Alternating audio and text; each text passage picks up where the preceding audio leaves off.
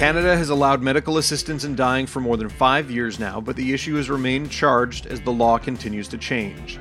An increase in requests for the practice means providers are stretched thin, and there's ongoing debate around expanding MAID to include mental illnesses. I'm Dave Breckenridge, and this is 10 3.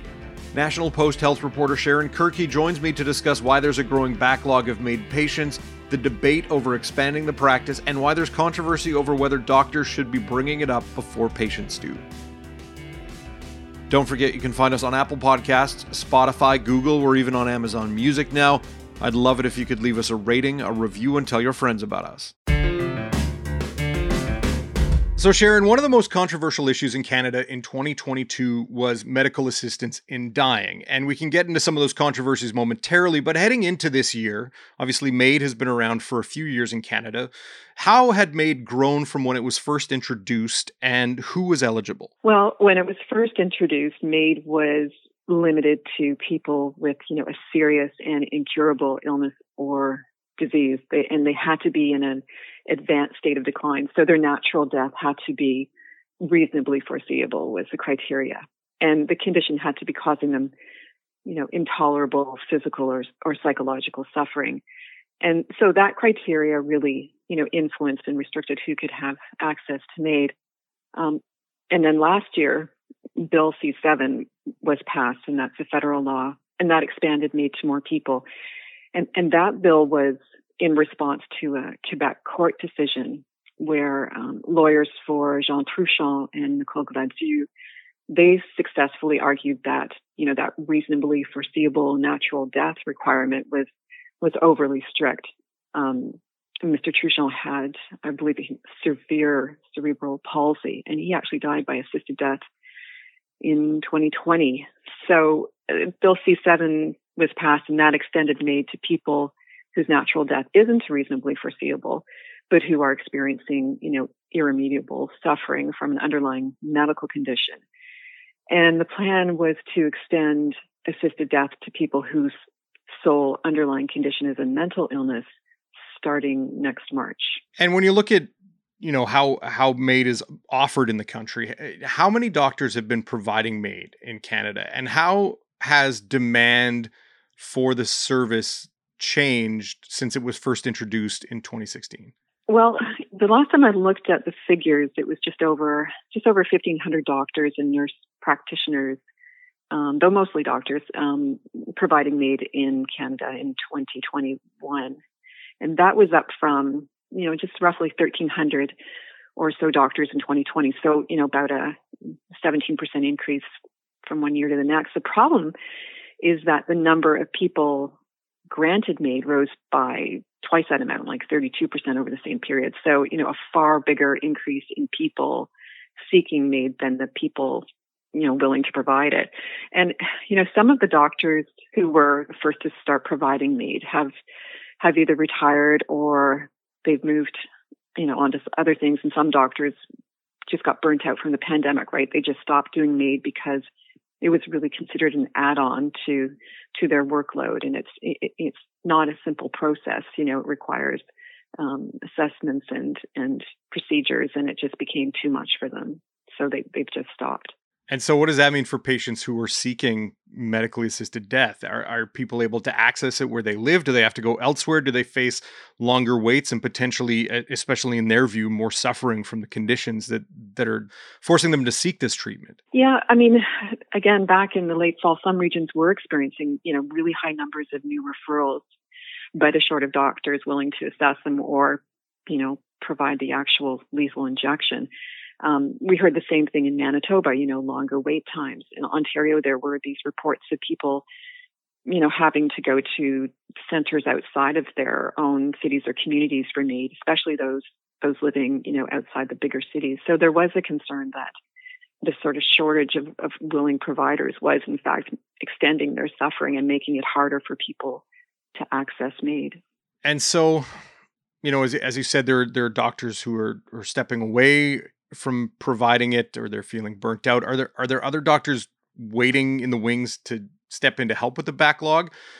Or because this is kind of a you know for many it's a morally charged practice have have we kind of maxed out for now at the number of providers that the canada's going to have providing MAID well you know there are efforts um, to try to encourage more doctors to sign on to help the the association of MAID providers and assessors in canada. They're holding these you know these confidential webinars and these networking sessions but it's like you said you know the, the expansion MAID to people who aren't terminal you know who aren't already dying has made it really more morally charged for some doctors. You know, some have said to me, this isn't what I signed on for. You know, it doesn't mean that they're abandoning MAID, but just that they're they're kind of limiting it to people whose natural death is foreseeable. It, they're more comfortable doing it in those settings.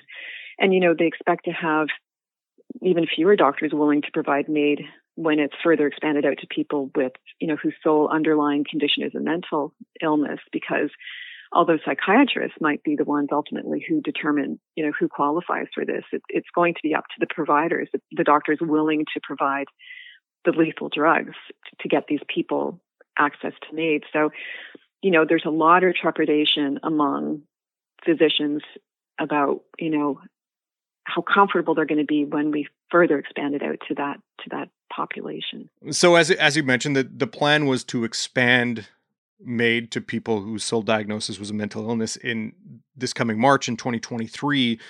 Has the tide turned on that expansion? I know the government is is looking at delaying it. You know, where are we at with that? And and with that, if they were to expand the practice to to others, you know, would there be people willing to step up and be assessors of whether it's the right course of treatment for them or to have people provide it for them? Yeah, well, you know, the federal justice minister, Dave Lametti, just said, I think it was just last week, that, you know, the government is negotiating an extension to that March 2023 deadline, you know, to sort of, to make sure that, you know, all the I's are dotted and T's crossed and, and, and safeguards in place.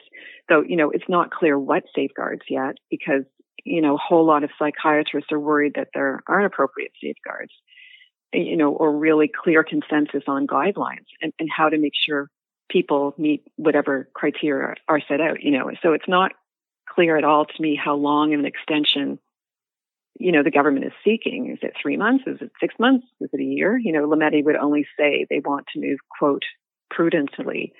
And, you know, that your question you raise about who's going to do these assessments, you know, some have suggested, well, psychiatrists should be doing everything here. They should be doing the assessing and perhaps administering the MAID itself. But, you know, we don't expect oncologists to administer MAID when someone is dying of cancer. We don't expect neurosurgeons to do it. Um, but, but we do, we will need psychiatrists to, to be the assessors, right? To be ultimately the, the specialist to say, determine that this person is suffering from an you know, incurable or irremediable mental illness. And there's lots of debate over over that. When can you ever declare something like a severe depression or a a, a disorder, a, a, mental disorder, as ultimately incurable? I mean, and, and one of the things I've heard in relation to that is is the fact that we're potentially offering death to people instead of treatment which when it comes to mental health, we eh, all know in Canada that access to mental health services is perhaps more challenging than access to medical services. So, I mean, what's the discussion around that piece of it among both providers and people who are worried about we're taking too cavalier an approach to this? Well, you know, you're right. I mean, in the beginning, when MAID was about terminal cancer, right? For example, the person was essentially dying. There was less moral distress there. Um, you know, with something like mental illness, it's not like you can point to a tumor, right? You, you can't see mental illness on a scan. So, so how do you know, as I mentioned, when it has become incurable? You know, how can you say with any certainty this person won't ever get better? And we generally have really horrible access to mental health treatments in this country. I mean, it's getting better, but there are still huge gaps. You know, some people argue, well, we can't even get access to good mental health care, but yet we're going to determine that this person is now untreatable when, you know, how many treatments have they been offered, right? How many have they tried? So, you know, there's this worry that people will be provided MAID when they haven't had the opportunity to try every possible treatment available, or at least treatments, you know, that they're willing to try. We'll be right back.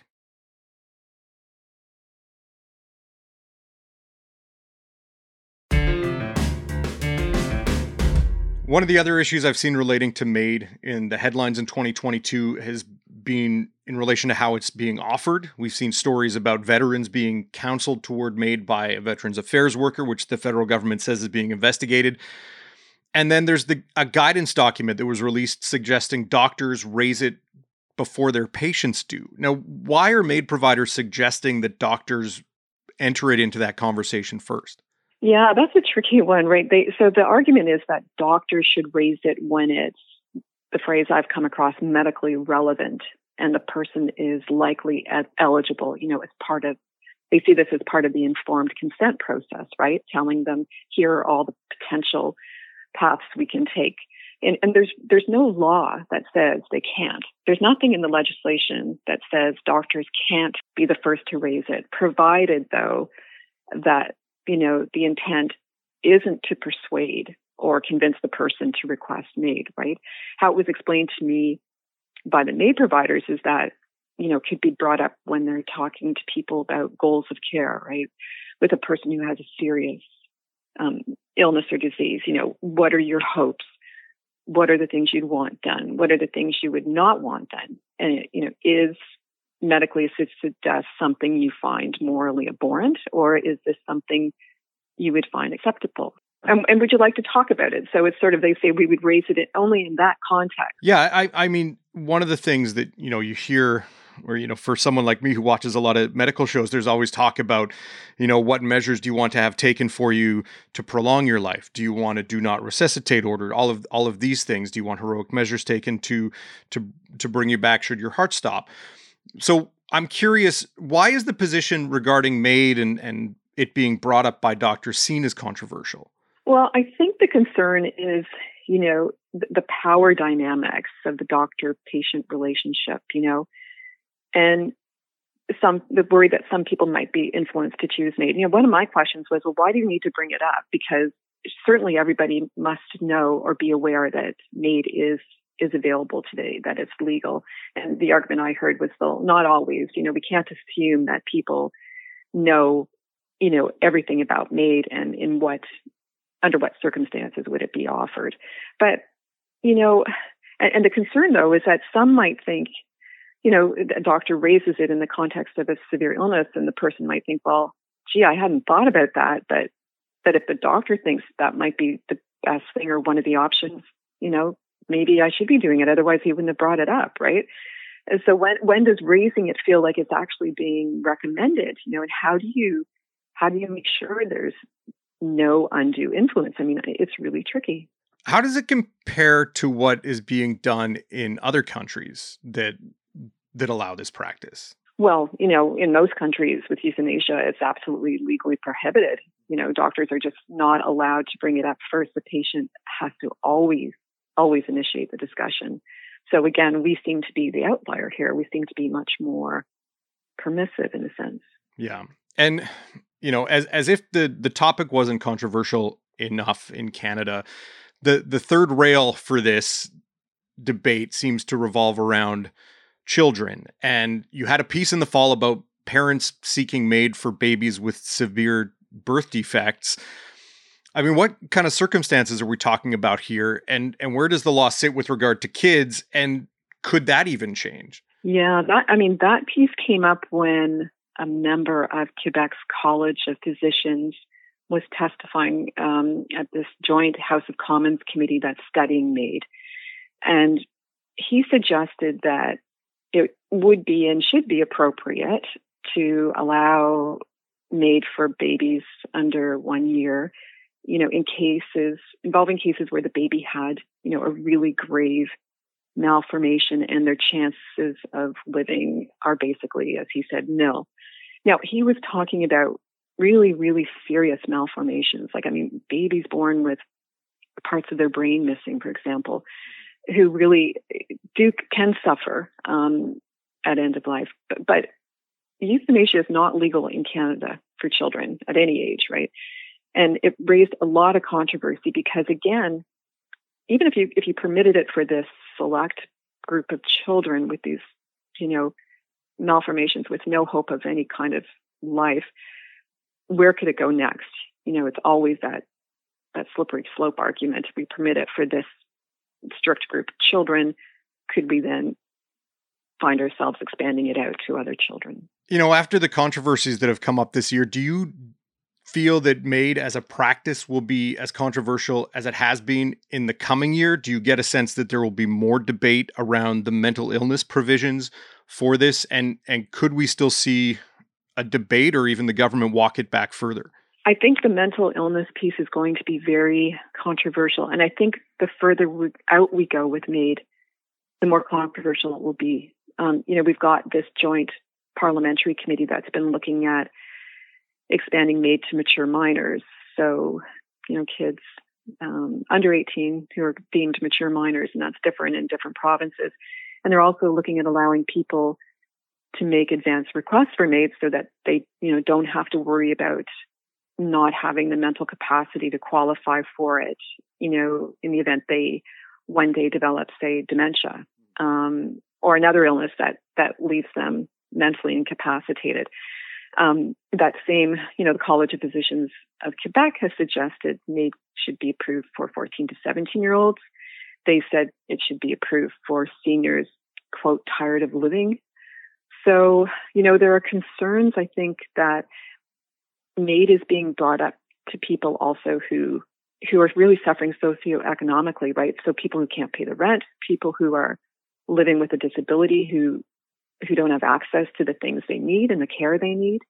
You know, there's this concern almost that it's becoming almost this normal medical practice. Wasn't what the Supreme Court intended, right, when it struck down the law against MAID back in 2014 in, in Carter versus Canada. You know, right now we already have some of the most permissive euthanasia laws in the world, and, and I'm not sure how much more expansion of the law, you know, Canadians are are willing or prepared to support. And when it comes to the people who are providing MAID to Canadians who are seeking it, how do they feel about the possible expansion into all of these areas? Is is is there concern on on their part? Are they do they feel that you know we already have enough of a backlog based on the cases we're allowed to offer service for that we can't take anymore?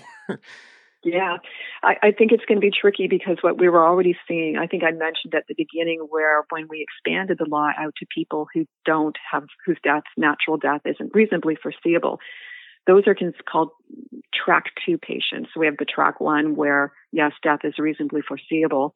Track two is not reasonably foreseeable. We already saw a lot of doctors not willing to take on those track two patients for those reasons we talked about earlier. It's just more morally distressing.